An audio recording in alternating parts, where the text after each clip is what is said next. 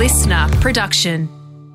Hey, just Hello, this is Jacob and Rosie, and we've just recently arrived in South Africa to live our safari dreams. Oh, well, yes, I'm hiding from the sun, but Jacob's living his dream.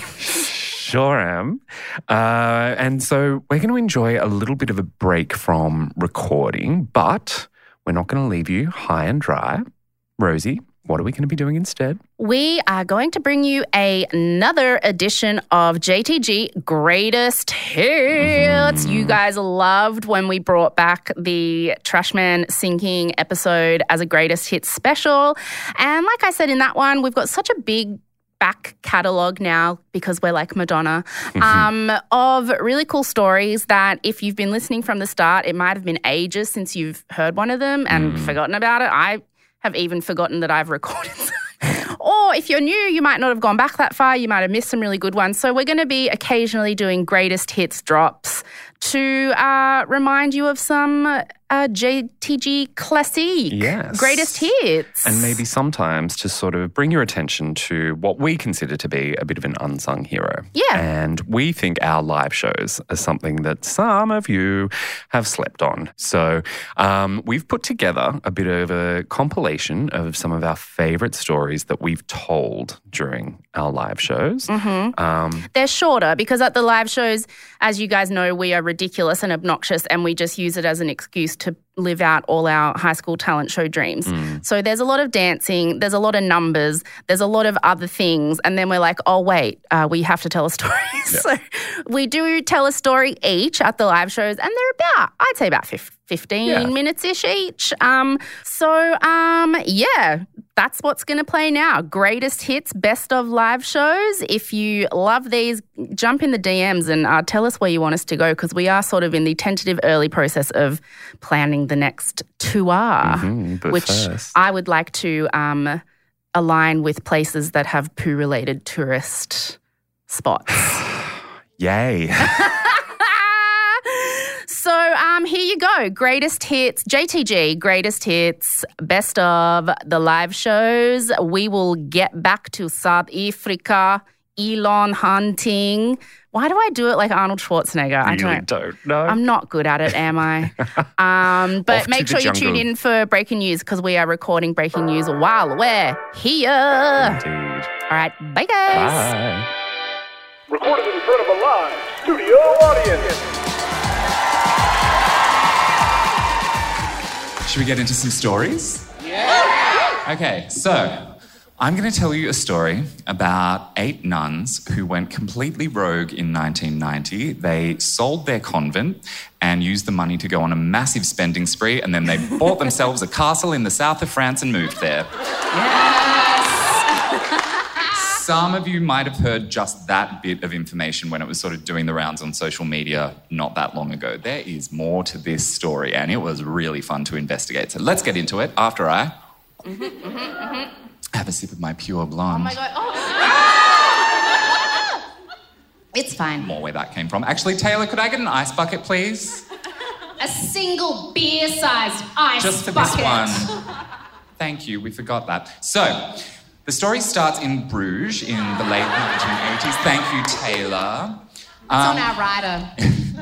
single beer-sized only. appreciate it. Thanks, Taylor. Thanks, Tay-Tay. Woo! She's wonderful. We adore her. Yep. Um, anyone been to Bruges in Belgium? Give us a woo. Yep. Gorgeous city in Belgium, very scenic, lots of very old buildings. And one of these very old, very valuable buildings was a convent. It had been built in the 1500s, and naturally, it was home to a group of nuns. These nuns were part of the Order of St. Clare, which is most commonly known as the Poor Clares.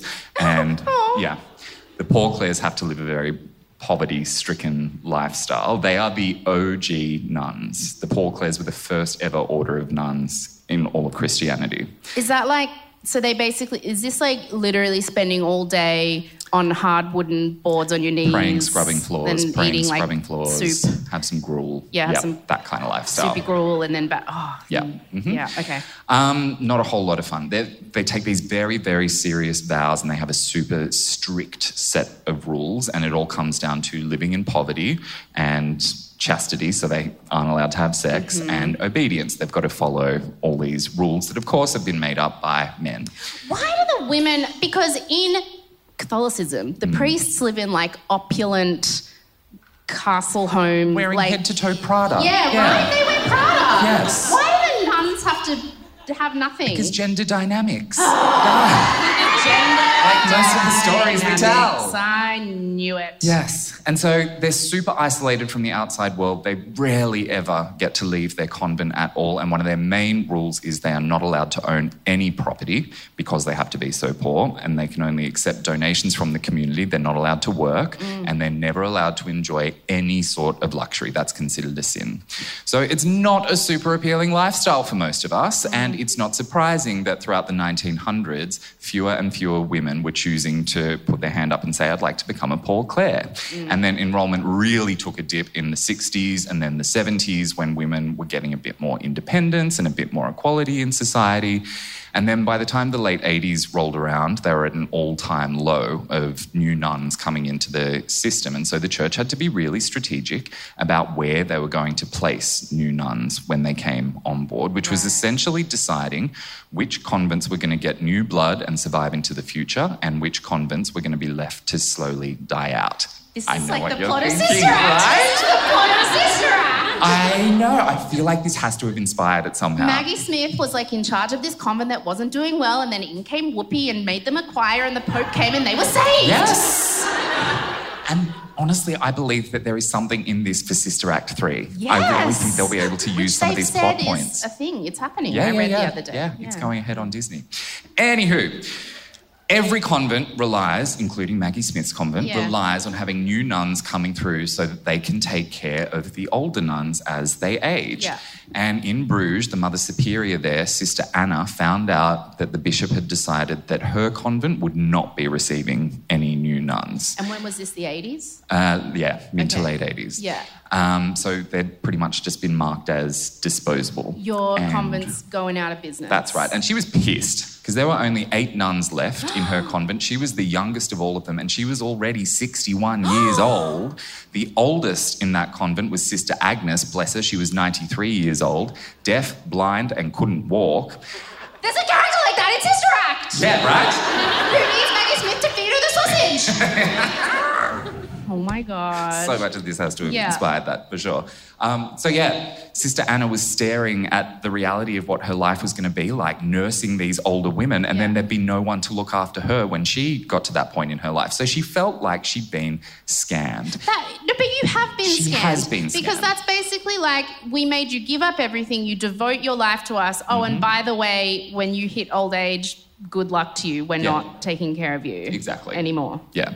Her only option was going to be to move to a different convent, but she really didn't want to do Yeah. that. And she thought the treatment had been completely unfair. Like you say, she'd given everything up. Literally, she'd given all of her belongings to the church when she first enrolled. And anything that she'd inherited along the way from her family, she'd had to hand over to, to- the church as cult. well. That's They're not allowed to keep anything at all. Okay. What hap- oh, was that that was a cult getting mad at me? that just happened. Religion plus time equals cult. Any No, cult plus time in the equals room? I'm scared. Don't say that word. Um, yeah, so she was not happy and she decided she wasn't having it. She started investigating some other options for what she could do to salvage Yeah. the rest of her life. And she started having some chats with a guy called Ronnie Crabb, who was the groundskeeper at the convent. He was a 35 year old guy, had a bit of street smarts about him. And so she started asking him for some advice, like, how might maybe someone go about selling some of the priceless antiques and Renaissance artworks that are just lying around this big convent? And he was like, oh, I gotcha. I can help you out. Don't you worry. I know a guy. Oh, yeah. Oh, I like Ronnie. Yeah, totally. And he helped set up bank accounts for her and he started giving her some good investment tips, told her to invest in racehorses. So she bought a couple of racehorses.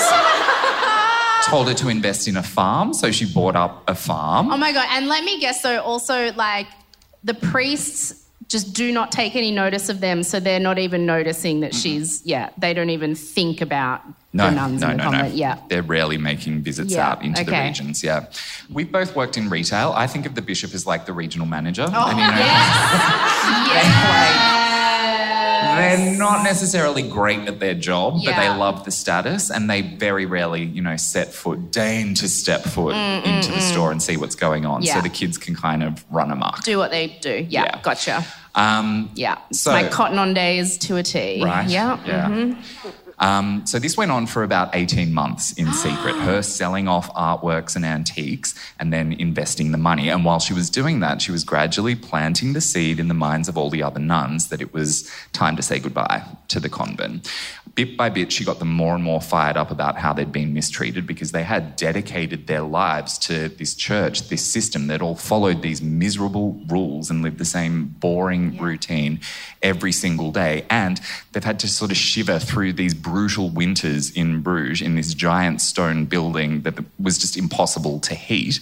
So they deserved, it was kind of easy in the end to convince them, they deserved a really comfortable retirement Yeah. in a sunny, warm place. Yeah. So she managed to get them all on board with minimal effort. It was all for none, none for all.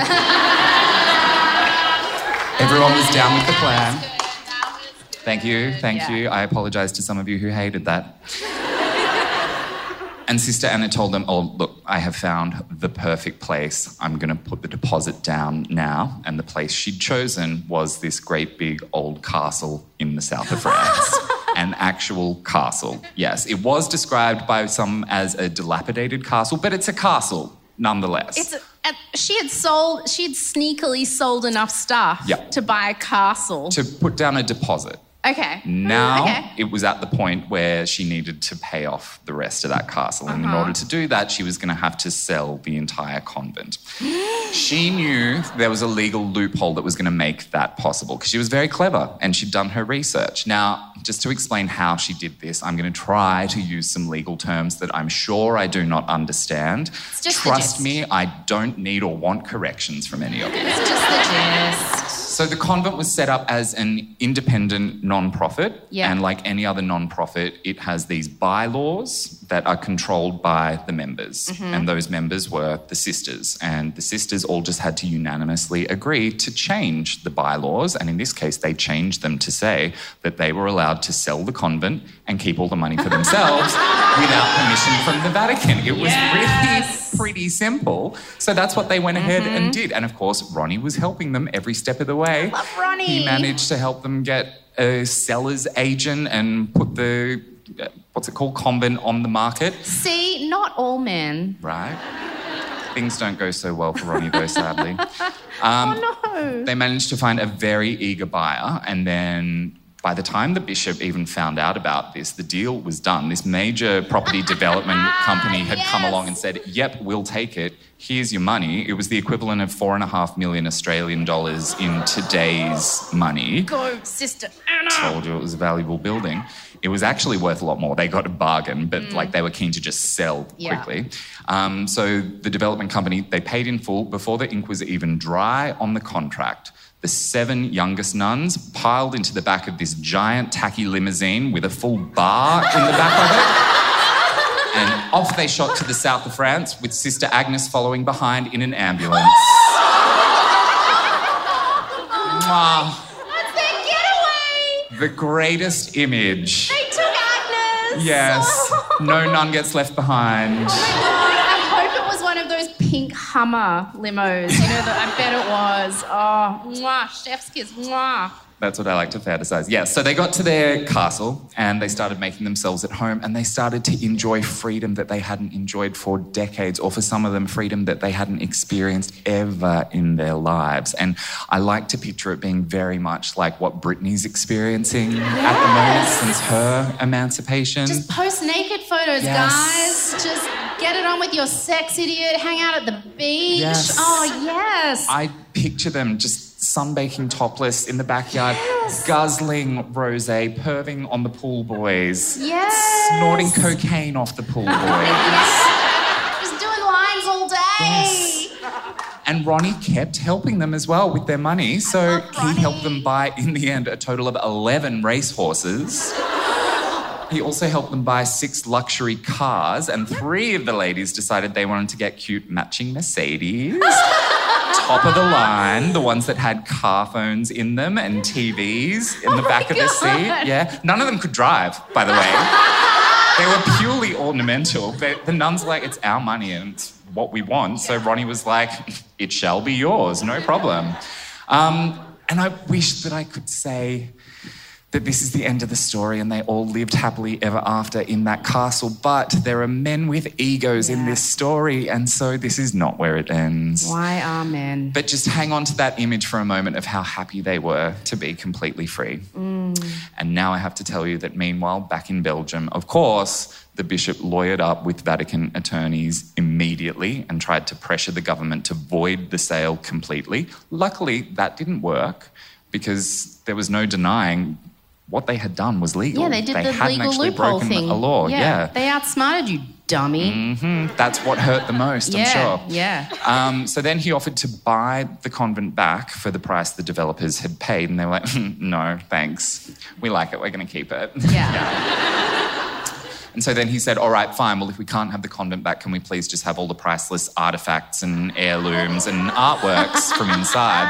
And the new owners were sort of like, not really any artworks to speak of in here. You can come have a look and see if there's anything you want to take with you. Sure enough, what was left that Sister Anna hadn't yet sold, the nuns had taken with them to decorate their new castle. Yes! How is this not a movie? We're going to get on that, Oh, right? okay. Yeah, we have to. Um, so, the church, everyone involved, all the way up to the Pope, they were very deeply triggered. And it wasn't just that they were angry about the valuable property they'd lost, they were also deeply embarrassed by what was mm. going on. Especially because just before this happened, about 40 kilometres away from Bruges, in a place called Newport, at another old Clare, Poor Clare's, sorry, convent, the Mother Superior had gone rogue and turned half of her convent into a luxury boutique hotel. Oh my god! I Mm-hmm. love that there are just all these shitty, shitty men not thinking that women are smart enough to do anything, and meanwhile, right under your effing noses, Uh huh. F you guys. Yes! So, quick sidebar on how this happened. So, the Mother Superior involved, her name was Sister Maria. She was having the same problem as Sister Anna. She only had three nuns left in her convent, and she knew she wasn't going to be getting any more. And so she decided to do what she had to do. She put herself first. She got really proactive. Get it, girl. And she started setting herself up for a comfortable retirement. So, in the mid 1980s, she started making and selling um, communion wafers Ah, cannibal smart. crackers for Entrepreneurial. community. Yep. And she kept all the money rather than giving it to Love the it. church. And then she started doing like special appearances at events and functions, like Like, just like a kid's party Party clown, but in a- or like I don't know, emceeing weddings or something. I don't know. I, I don't know Smart though. right? And she was making decent coin. She made enough money to buy herself this cute little sports car, and then she developed a taste for um, expensive cigars. So like, she was living it up. And then eventually, the church found out the sort of lifestyle she was living, and they were like, "Oh no, this will not do. You're demoted." And she was like, "No." No, I'm not. No, I'm not. I'm staying. I'm, I'm the mother superior. And they were like, no, you have to go.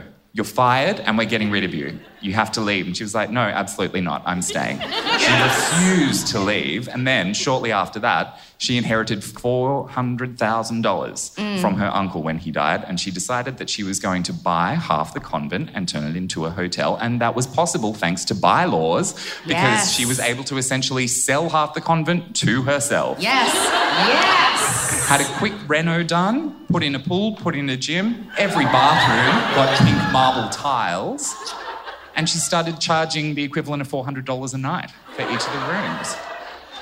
Love it. So the Sister Maria Hotel debacle had already got a bit of media attention around the world. The church was already pretty humiliated. And then, when the media caught wind of the Poor Clares in Bruges selling their convent, the world suddenly became very interested in Belgian nuns. The Catholic men could not handle this. Oh, they were not The embarrassment, Yeah, the yeah, egos. Yeah. Uh oh. Yeah. Mm-hmm. the spotlight was on Belgian nuns and what are they going to do next? and it was women that outsmarted us?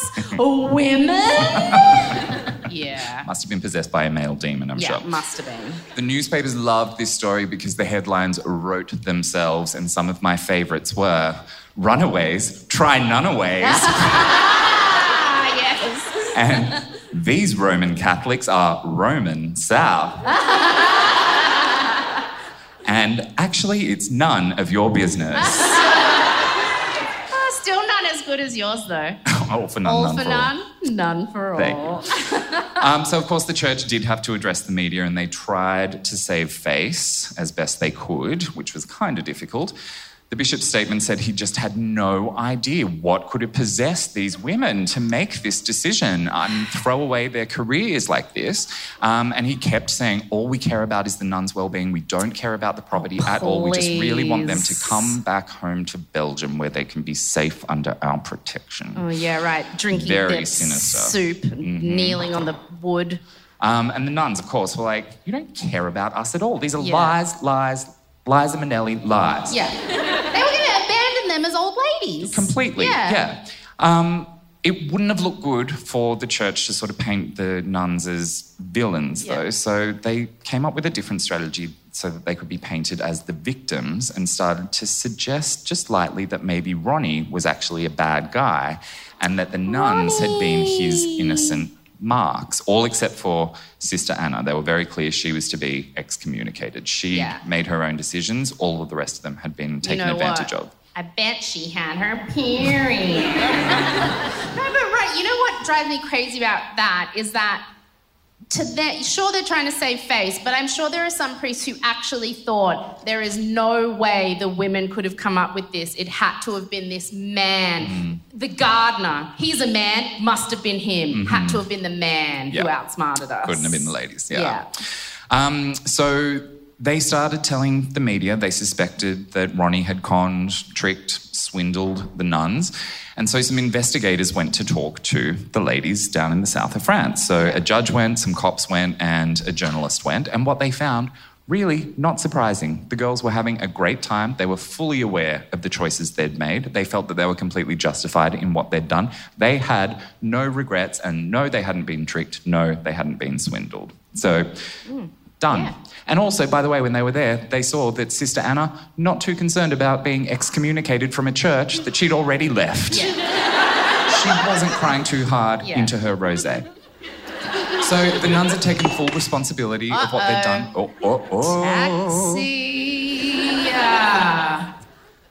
They'd taken full responsibility, and what they'd done wasn't illegal. So at this point, the church, the bishop, the pope, they all had the opportunity to do the thing that they preach, the Christian thing hmm. forgive. Just leave them be. turn the other cheek, right? But apparently, when the Pope asked himself, what would Jesus do? The answer he got was, seek vengeance through the legal system. Scorched earth. Because course. the Vatican legal team went after Ronnie viciously. And also because the Vatican, when it comes to charging people within their own ranks, really should be going after these nuns who sold some mm. artworks Yeah. and not, you know, the pedophiles. Mm. you said it, allegedly. yeah, that's where they should be focusing their efforts. Yeah, it makes sense to me too. Yeah. Um, but no, they went after Ronnie. They accused him of forgery, theft, extortion, fraud, and also physically abusing one of the sisters. No. Completely untrue, totally trumped up. They put all this pressure on the police, and the police arrested him, and he spent 39 days in jail before he was able to be released on bail. While he was in jail, the church was running this smear campaign about him, saying he's a really dangerous con man. The only reason the nuns won't admit that he schemed them was that they're scared of him because he's this really dangerous guy. And then Ronnie's trials began, and because of that, the nuns' accounts had to be frozen. So they didn't have any access to any of their oh, cash, and they had no idea when or even if they were going to get access to their cash. So the trial was sort of dragging on and on and on, and it reached a point where they were like, "We really don't have a choice. We're going to have to sell our castle." No. in order to get money to live. And so they only got to spend about 12 months in their dream home in total before they had to downsize and they ended up moving back to Belgium because that was going to be easiest. Other family members would be able to help take care of them. Sad that that's the way it ended, but that is the truth. Um, Ronnie's charges led to three very lengthy court trials, which took more than five years to resolve. He didn't do anything. Right. He was finally acquitted in 1996 of all charges. And by then, almost all of the nuns, one by one, had been lured back into the church and were back under control of the bishop. Well, I I mean, they have know. nowhere else to go. Where you know, Yeah. when you're that age and you've been in it, they all join when they're like 16, Yeah. and you're now like 80. Oh, I'm sure it was scary for them to go and live this secular life. And, you know, the 90s were a crazy time as well. And so none of them stood up for Ronnie. Were they No, all just so- under the church's thumb? This was the thing. He, when he finally was acquitted, he was able to talk to the media quite freely. And obviously, Yeah. he was very scathing when he was talking about the church. He also was really scathing talking about the nuns because he was like, they let me take the fall. Like, they did not do much to come to Oh, my but they were defense at all. Yeah, it seems like they were facing a lot of pressure. Yeah. Um, but still, he just let rip when he came out. Yeah, he was like, this person, I'm suing, I'm suing this person, I'm suing this person. By the way, guess who had to pay his legal fees? no, them. The nuns. No! Yes. The Catholic Church was the one who trumped up all those charges against him, but then it was the nuns who ended up having to pay As like the legal a bill. penance, Yeah. Mm-hmm. punishment. Get Doesn't seem fair. Um, yeah, anyway, he announced that he was going to be writing a book. Yeah, and good. that he would be selling the rights to the story to make a movie. I don't know where that project is sitting, but I really want someone to make it happen. And I want to see Bette Midler as Sister Anna. and Whoopi. oh, yeah, get Bring Whoopi back. Whoopi. Yeah. But did he ever write the book? No, Oh, no. He seems to have essentially disappeared. And it does seem a little bit suspicious to me. Because So he never said anything else. He didn't go down in any blaze of glory. He was just like, well, I might write a book. Bye. Well, the final thing that he said was, by the way, they're all lesbians. She's sleeping with her, she's sleeping with her, these two are exes. Boom, I'm out of here. And everyone was sort of like, um, we sort of assumed. Probably true. Probably true. Um, Yeah, so we don't hear any more from him. He'd be in his mid 60s by now. yeah, right. So, 'Cause, yeah, If he was 30 years younger. So is if Anna was still alive, she'd, She'd be in 93. her 90s. Yeah. 93. She could still be out there somewhere. Haven't been able to find her. Um, but yeah, I, I hope she still thinks fondly of her 12 months living in a castle with her girls. Oh, living it up. Yeah. Oh, sunbathing topless doing lines off the pool boy. Heaven. Just picture it again for a moment, everyone. Yeah, that's nice. So that was just the gist of the nuns who went on the run. That was good. I want the movie.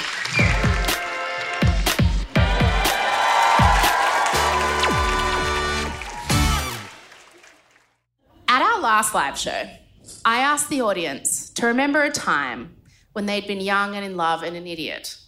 And then I gave just the gist of Ariana Grande and Pete Davidson. Mm-hmm. This time, I want you to think about couples who have been told they can't be, be together, but do it anyway. Star-crossed lovers, like Romeo and Juliet, or Prince Edward and Wallis Simpson, or Oprah and Gayle.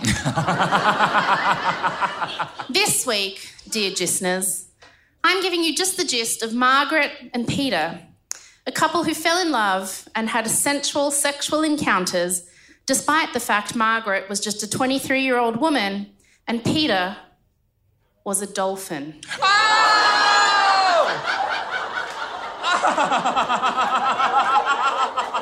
Strap in. It was 1963.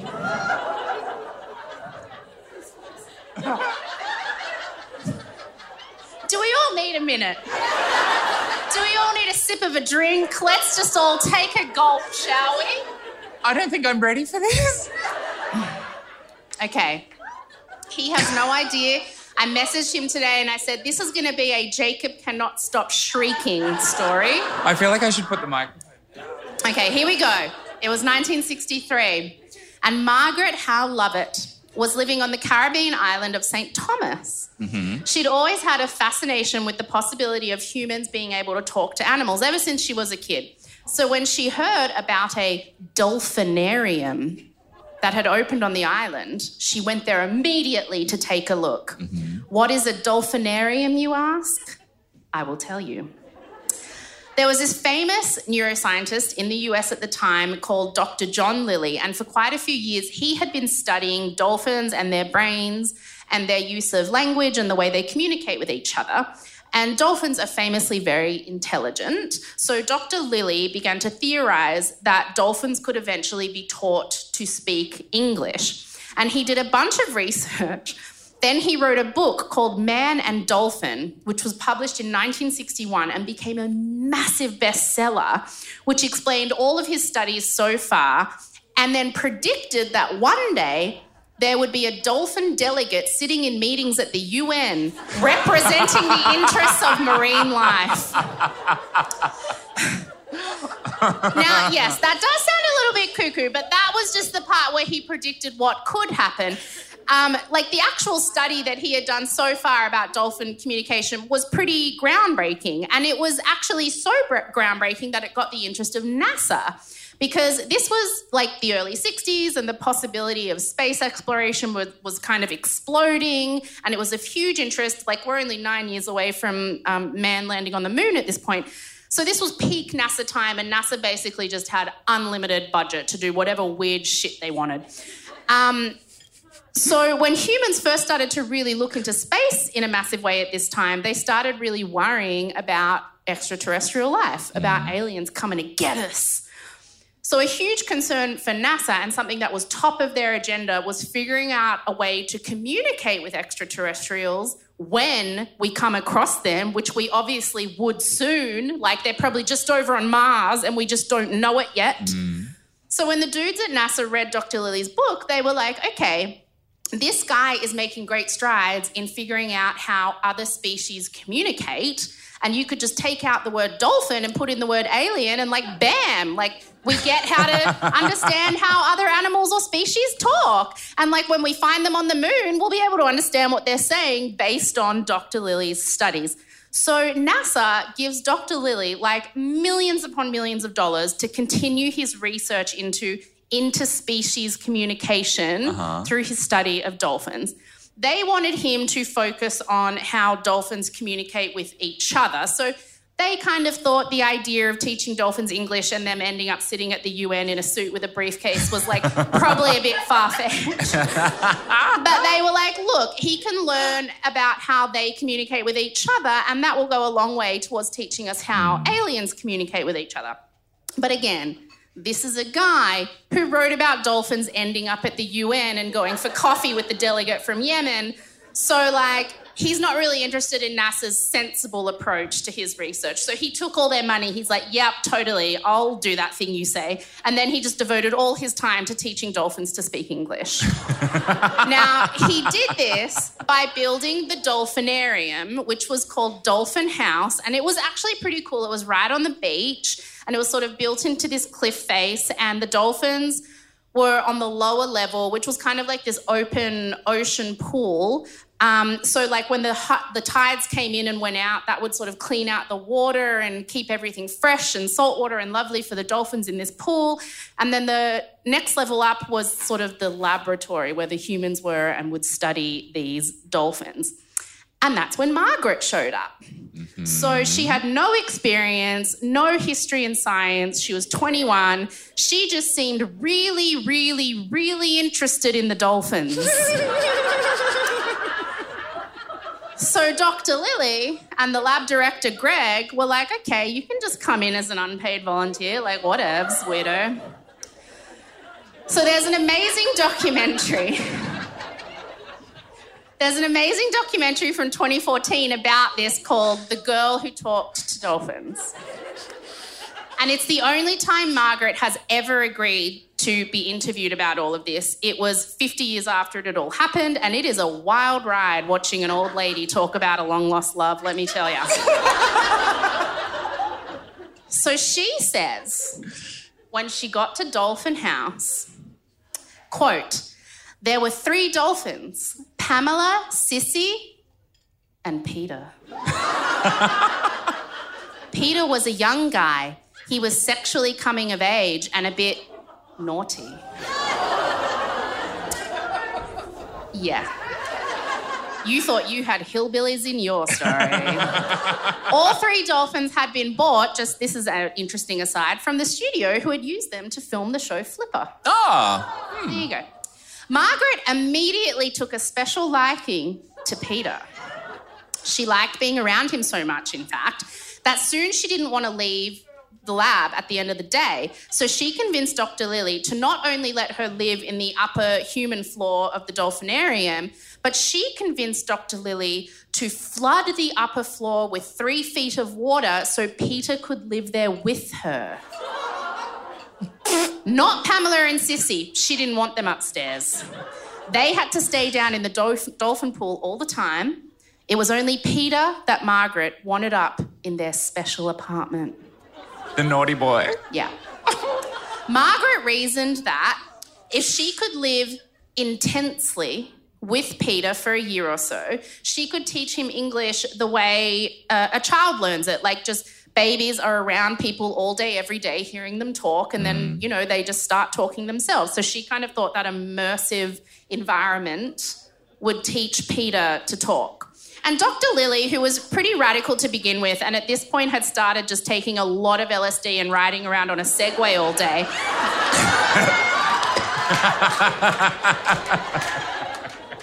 I feel like this story is so nuts that the Segway doesn't even like pack the same punch as usual.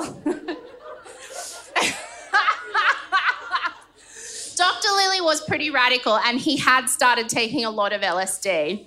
Um, and he was touring a lot, like raising money for the dolphinarium. So he wasn't around there a lot.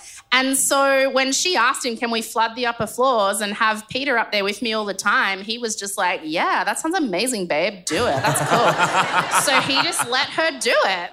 And Margaret and Peter start living on the top floor of the dolphin house alone together. Now, watching the documentary, she insists she was making so much progress. Like that, she says Peter could understand letters and words and was saying them to her, but when you watch it, you're like, he le- is legit just making dolphin noises. Like, she says things like, oh my God, he struggles so much with the letter M. Like, he's really trying. And then they cut to him and he's like, ah. And she's like, see? He's so close. He's nearly doing it. He's so close to saying Margaret. He just needs to get the letter M. Oh my. She insists that to say the letter M so that he can say her name, he's going underwater and blowing bubbles. And that's him say, that's him saying Margaret. That's what she says. So it's around this time that the two of them, according to the vet who had come in to check on the dolphins, start to fall in love. She says of that time, she says this in the documentary that you really must watch. The girl who talks to dolphins, she says all of this to the camera. She's not ashamed. she says, There's moonlight reflecting on the water. This fin and this bright eye is looking at you. And I thought, everyone else my age is out to dinner having fun. Why am I here? But then you get back into it, and it never occurred to me not to do it. What I was doing there was trying to find out what Peter was doing there and what we could do together. And everyone else was now only working downstairs with the girl dolphins. So Margaret and Peter were alone upstairs all the time. And this is when things started to get sexual. So, like Margaret had pointed out, Peter was a young male, sexually in his prime. She says, he was very interested in my anatomy. Peter liked to be with me. He would rub himself on my knee or my foot or my hand. And at first, I would put him downstairs with the girls because when he started to get a bit amorous, she'd be like, down to the girls, you go to do your business. Mm-hmm. But then she was like, oh, that's a whole chore because I've got to get him into the elevator thingy and put him down. And then he's, and then I have to get him back in the elevator and bring him back up. And it's a whole to do. So then she said, eventually, I just started to jerk him off. Oh! She called it relieving him manually.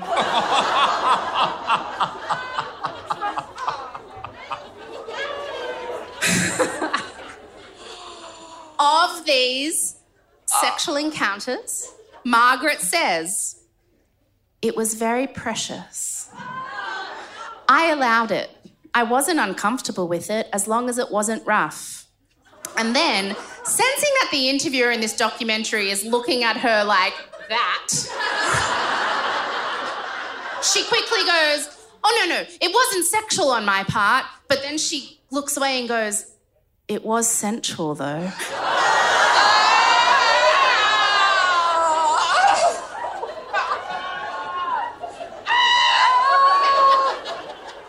we can get through this, you guys. Oh.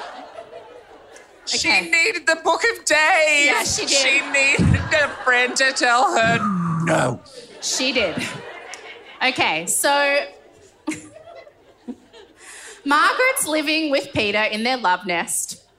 Sorry, laboratory, laboratory. for six months. And then NASA is like, oh, hey, we're sending someone to see how the research is going. And interestingly, just as another weird aside fact, um, they sent Carl Sagan, who worked for NASA at the time, a very famous scientist and astronomer.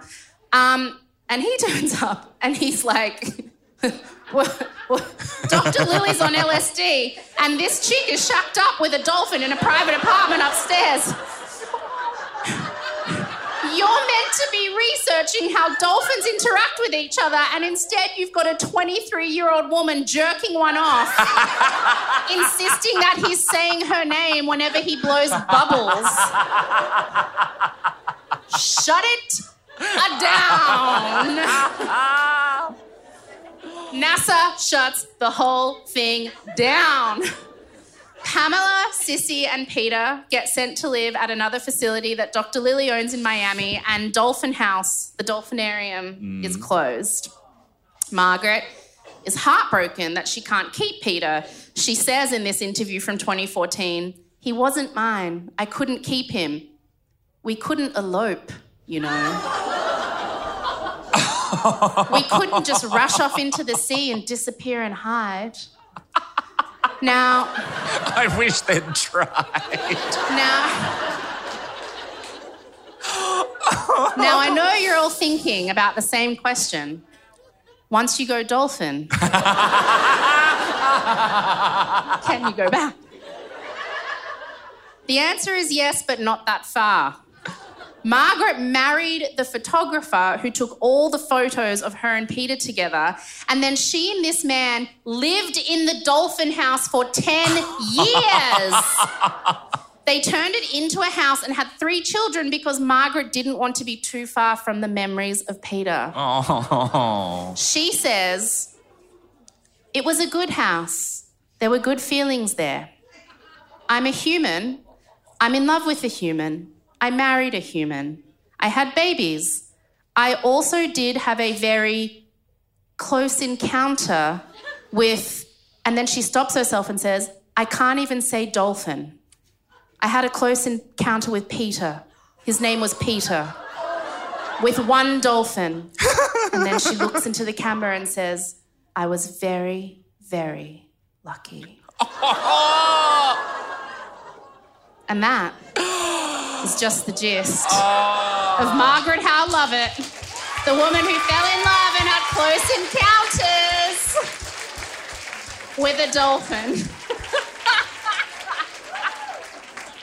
Oh, wow. Oh, wow. Oh, wow. And we like to go out with a bang, so that's it for our show.